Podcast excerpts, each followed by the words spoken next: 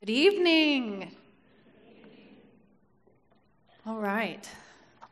Well, as Linda told you, my name is Christine, and it's truly just a delight and a joy and an honor for me to get to be here with you this evening. Thank you so much to all of the ladies who helped put this event together. Um, this is such a highlight of my Christmas season, and I hope you all are having a wonderful time together. Well, tonight we want to continue worshiping our great Savior. We are going to spend some time together just marveling at our Christmas story. It's really an incredible, true story, and it highlights so many attributes of our amazing God, like his love for the people that he's made, and his humility to leave heaven and descend to earth as a baby, his power to do the impossible and create life inside a virgin's womb his glory as he is worshiped by angels in the sky, shepherds from the field, and even wise men from a distant land. We also see in the Christmas story God's sovereignty. We see that he is a planner. The one who knows all things, has all wisdom, and is in complete control. He has plans, and he planned the Christmas story, every detail ahead of time. My title this evening is In the Fullness of Time Marveling at God's Christmas Plan to Save Us. In the fullness of time comes from a Bible verse in Galatians 4 that says, But when the fullness of the time came, God sent forth his Son. You see, God the Father had a set time that he had already determined when he would send his Son Jesus. And that is exactly when Jesus came. Think of a young child anticipating Christmas morning. They're lying in bed, not sleeping, wondering if it's time yet, if it's time yet to come out and find their presents. They don't know that mommy and daddy are busy with preparations so that there are presents to open come Christmas morning. But morning does come, and then the time is right for the child to burst out of their room and discover their Christmas gifts. Well, a little over 2,000 years ago, the time was right for the world to discover the most precious and most needed Christmas gift of all time the long expected Savior. The second part of my title explains my goal for us this evening, and that is marveling. Marveling at God's Christmas plan to save us. To marvel means to be filled with wonder and astonishment you know as well as I that Christmas time can be a very busy season. You know, our, our minds are filled with things like baking and traditions and decorating and parties, buying gifts and traveling. I would love for us to pause this evening and just spend some time meditating together on the sovereignty of God displayed in the Christmas story. It is my prayer that we go home tonight filled with wonder, astonishment, and awe for our great God and his amazing Christmas plan, which he devised down to the details ages before it happened. Isaiah 25 reads, O Lord, you are my God. I will exalt you. I will give thanks to your name, for you have worked wonders, plans formed long ago with perfect faithfulness. Let me pray for our time. Father, thank you so much for this evening. Thank you for all the women here. God, we thank you for your word. Please give me clear words, steady voice, and may my words be filled with your truth. God, help us to worship you tonight. In Jesus' name, amen. Well, God's Christmas plans were actually formed so long ago that we must go all the way back to the very beginning. After God created the very first man and woman, Adam and Eve, and he placed them in the beautiful and bountiful Garden of Eden, they both sinned against God by disobeying his one rule. They ate from the forbidden tree. Sin entered the world, and ever since then, every single person is born with a sinful nature, and we sin before we can even talk. But God wasn't surprised by Adam and Eve's disobedience, and he wasn't thwarted. He already had a plan to rescue us from the death that our sins deserve. He already had a plan to deliver us from the separation from Him that our sins demand. God made a promise in the third chapter of Genesis, which is the very first book of the Bible. He promised that one of Eve's descendants, a he, a male, would come and bruise Satan, the one who had tempted Eve to sin, on the head. God already knew at the very beginning of mankind that he would send a son of Eve to come and crush Satan, the enemy. And ever since that promise, God's people have been waiting and longing for the one who would come just like that child, eager for Christmas morning. And as God made his preparations for the right time, he revealed some more clues about who this son of Eve to come would be. Throughout the whole first section of the Bible, what we call the Old Testament, God gave a variety of prophecies about the promised one, proving that God had already planned it all. One example is found in the book of Isaiah. Isaiah 9 says, For a child will be born to us, a son will be given to us, and the government will rest on his shoulders, and his name will be called Wonderful Counselor, Mighty God eternal Father, Prince of Peace. It is evident that the Son promised by God through Isaiah is no ordinary man. And do you remember how many years before Jesus Isaiah lived and made this announcement? It was actually 700 years beforehand. God knew exactly who he was going to send long before the time was right. And when we come to the book of Matthew, which is the very first book in the New Testament, Matthew records the coming of Jesus and very clearly shows how Jesus is the promised Savior who fulfills the prophecies that God the Father had made so many years prior. For the next several minutes, I want us to look at Matthew's account together and marvel at God's plans unfolding that he formed long before. Matthew 1 1 begins this way The record of the genealogy of Jesus the Messiah, the son of David. And we're actually going to stop right there because that introduction is extremely important. Jesus is in the family line of King David. Why does that matter so much? Because God had promised David that he would raise up one of his descendants and establish the throne of his kingdom forever. Your house and your kingdom shall endure before me forever. Your throne shall be established forever. About 1,000 years before Jesus came, God revealed his plan that the promised one would come from the family of David. And several hundred years after David, the prophet Isaiah affirmed that plan.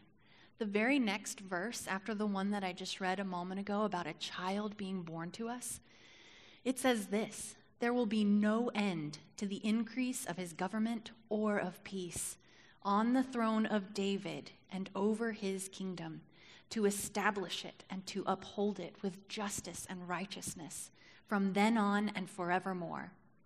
The zeal of the Lord of hosts will accomplish this.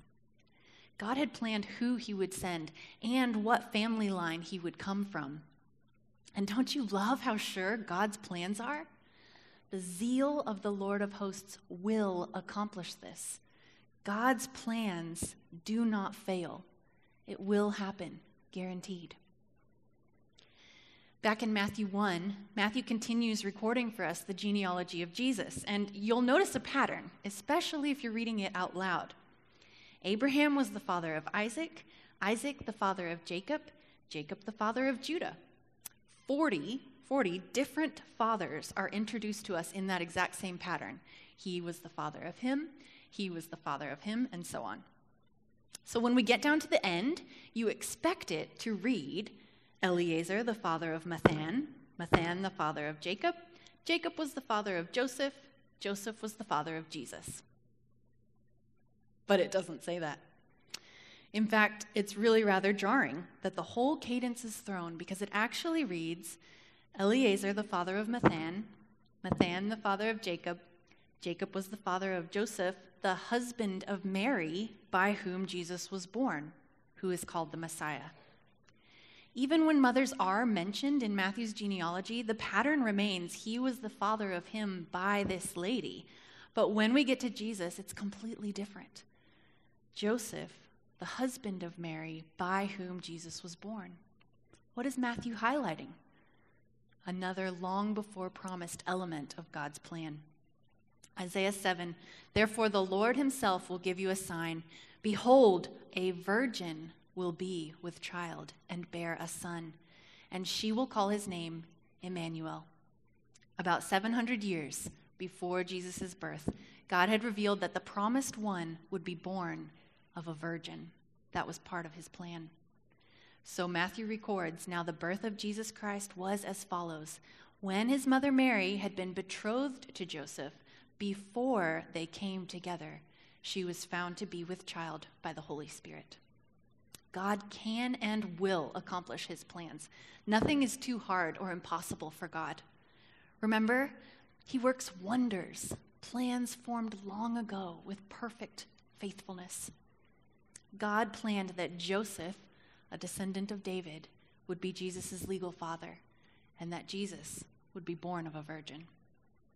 You know what else is amazing here? God, through the angel, told Joseph that Mary would bear a son. Now, that may not strike us as strange to know the baby's gender before the baby's birth, but up until only a few generations ago, parents had to wait until delivery to find out if they were having a son or a daughter. And of course, if Mary's child was the promised one, then he had to be a son. For Isaiah had said that the virgin would bear a son. And God had promised David that he would raise up his descendant and establish his kingdom. And God had promised that Eve's descendant, who would come and crush Satan, would be a he as well. It's not recorded for us what all Mary and Joseph may have thought during those months of the pregnancy, but I can imagine there were possibly a mixture of ecstatic and relieved and amazed when she gave birth to a son. Only God can accomplish a plan with such certainty, and this certainly was God's plan. In chapter 2 of Matthew, Matthew records for us the coming of the Magi, the wise men from the east, who are seeking he who has been born king of the Jews, that they may worship him.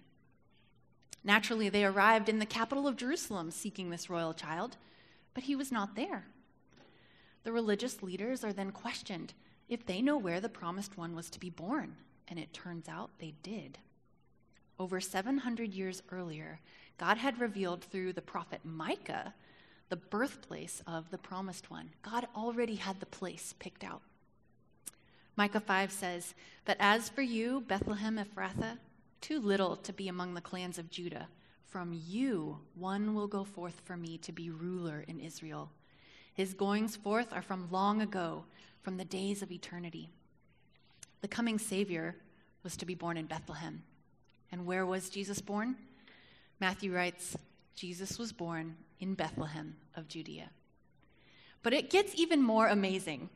In the book of Luke, Luke records that Mary and Joseph lived in the village of Nazareth, not Bethlehem. So we have Mary, the virgin, pregnant, betrothed to Joseph, the son of David, but they're in Nazareth. And in order for Jesus to be born in Bethlehem, I mean, in order for Jesus to be the promised one, he has to be born in Bethlehem. Well, Luke fills us in in the very familiar words in his account. Now, in those days, a decree went out from Caesar Augustus that a census be taken of all the inhabited earth. And everyone was on his way to register for the census, each to his own city. Joseph also went up from Galilee, from the city of Nazareth, to Judea to the city of David, which is called Bethlehem, because he was of the house and family of David, in order to register along with Mary, who was engaged to him and was with child. And while they were there, the days were completed for her to give birth, and she gave birth to her firstborn son. God can use whatever and whoever to accomplish his plans. He can do miraculous supernatural things like create life in a virgin's womb, and he can do miraculous natural man involved things, like use a census at just the right time, all for his purposes. He is that sovereign and that powerful.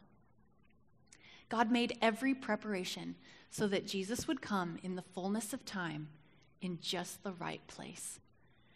It's just amazing to ponder God's sovereignty on display in the Christmas story. He planned the who, he planned the how, he planned the where, and he planned the when, all ahead of time. And there's one more crucial part of God's plan that we cannot leave out the why. Why? Why did Jesus, the promised Savior, come this way as a baby? We know from God's prophecies that he was coming to crush Satan and to reign as a king on the throne of David. We also know from Matthew that the angel told Joseph, You shall call his name Jesus, which means the Lord is salvation, for he will save his people from their sins. Jesus came to rescue us from the death and the separation from him that our sins demand. The Galatians verse that I used for our title goes on to say that when the fullness of time came, God sent forth his Son to redeem sinners. That is the most wonderful news. But still, why did our rescuer come as a baby? Why was that the plan? Because Jesus came to do what Adam and all the rest of us humans have failed to do. Jesus came to live the life we are supposed to live in obedience to God in our place.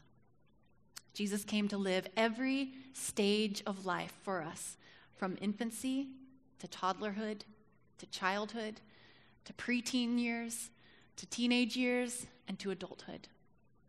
Jesus is referred to in the Bible as the second or last Adam because he came and did what Adam should have done back in the Garden of Eden say no to sin, resist the devil, and obey God the Father.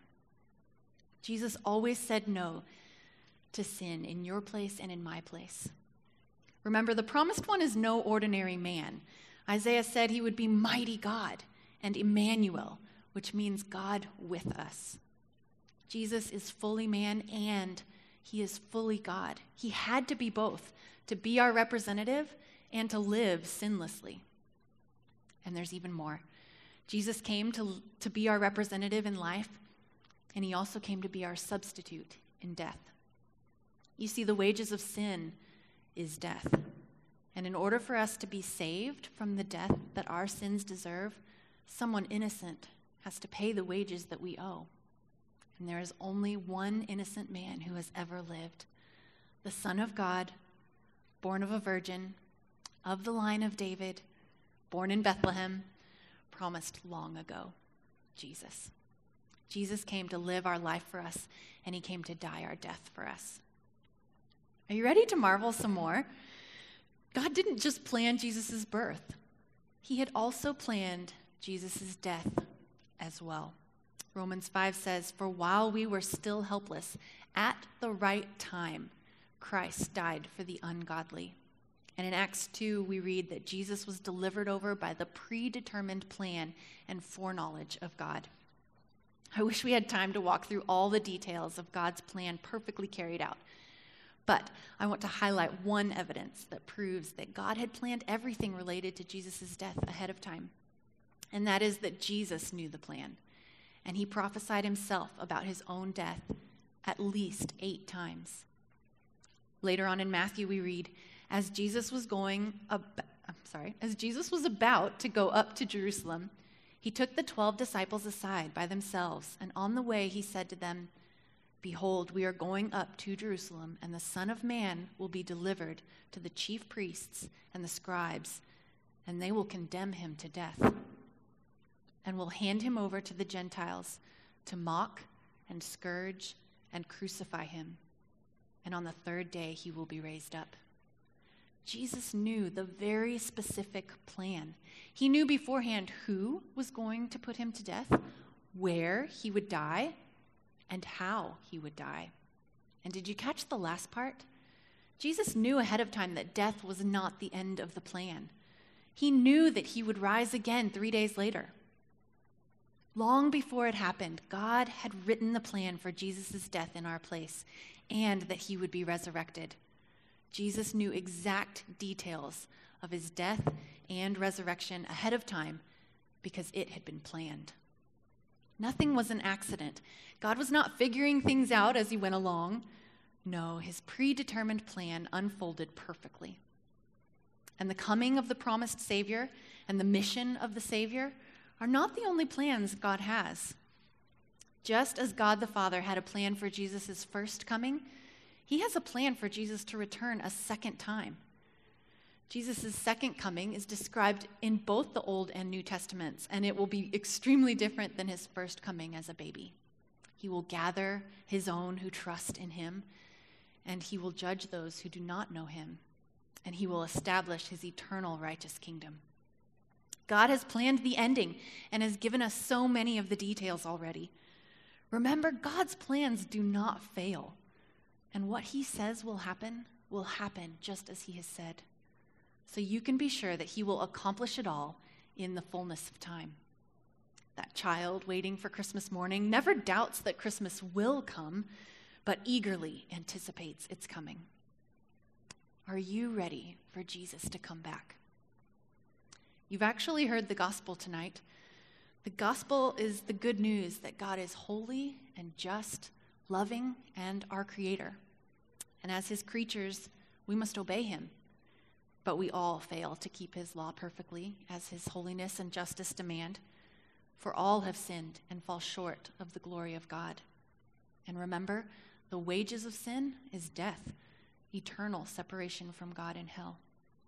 But the good news is that God is rich in mercy, and He loves us so much that He sent His only Son, Jesus, to earth to keep God's law perfectly for us and to die the death we deserve as our substitute. God the Father accepted Jesus' sacrifice, and so Jesus rose again three days later. So, what is our part? Jesus said, Repent, for the kingdom of heaven is at hand. All who repent, and that just means to turn away from your sin, and who trust in Jesus alone for his righteousness, will be forgiven and saved completely. If you confess with your mouth Jesus is Lord and believe in your heart that God raised him from the dead, you will be saved. I pray you don't go to sleep tonight without trusting in the Savior that God sent to save us. I want to leave you with the Isaiah verse that we began with from Isaiah 25. O Lord, you are my God. I will exalt you. I will give thanks to your name, for you have worked wonders, plans formed long ago with perfect faithfulness. And as Naomi so beautifully sang for us earlier, the giver of life was born in the night, revealing God's glorious plan to save the world. When you're making plans for Christmas this year, may you remember our God who long ago planned Christmas itself. And may you worship our Savior who came in the fullness of time. Let me pray. Father, we marvel at your great plans. We exalt you and we thank you. Thank you for planning a way to save us from our sin. Thank you for sending Jesus. Lord, may we trust you and worship you tonight and always. It's in Jesus' name I pray. Amen. Merry Christmas, everyone.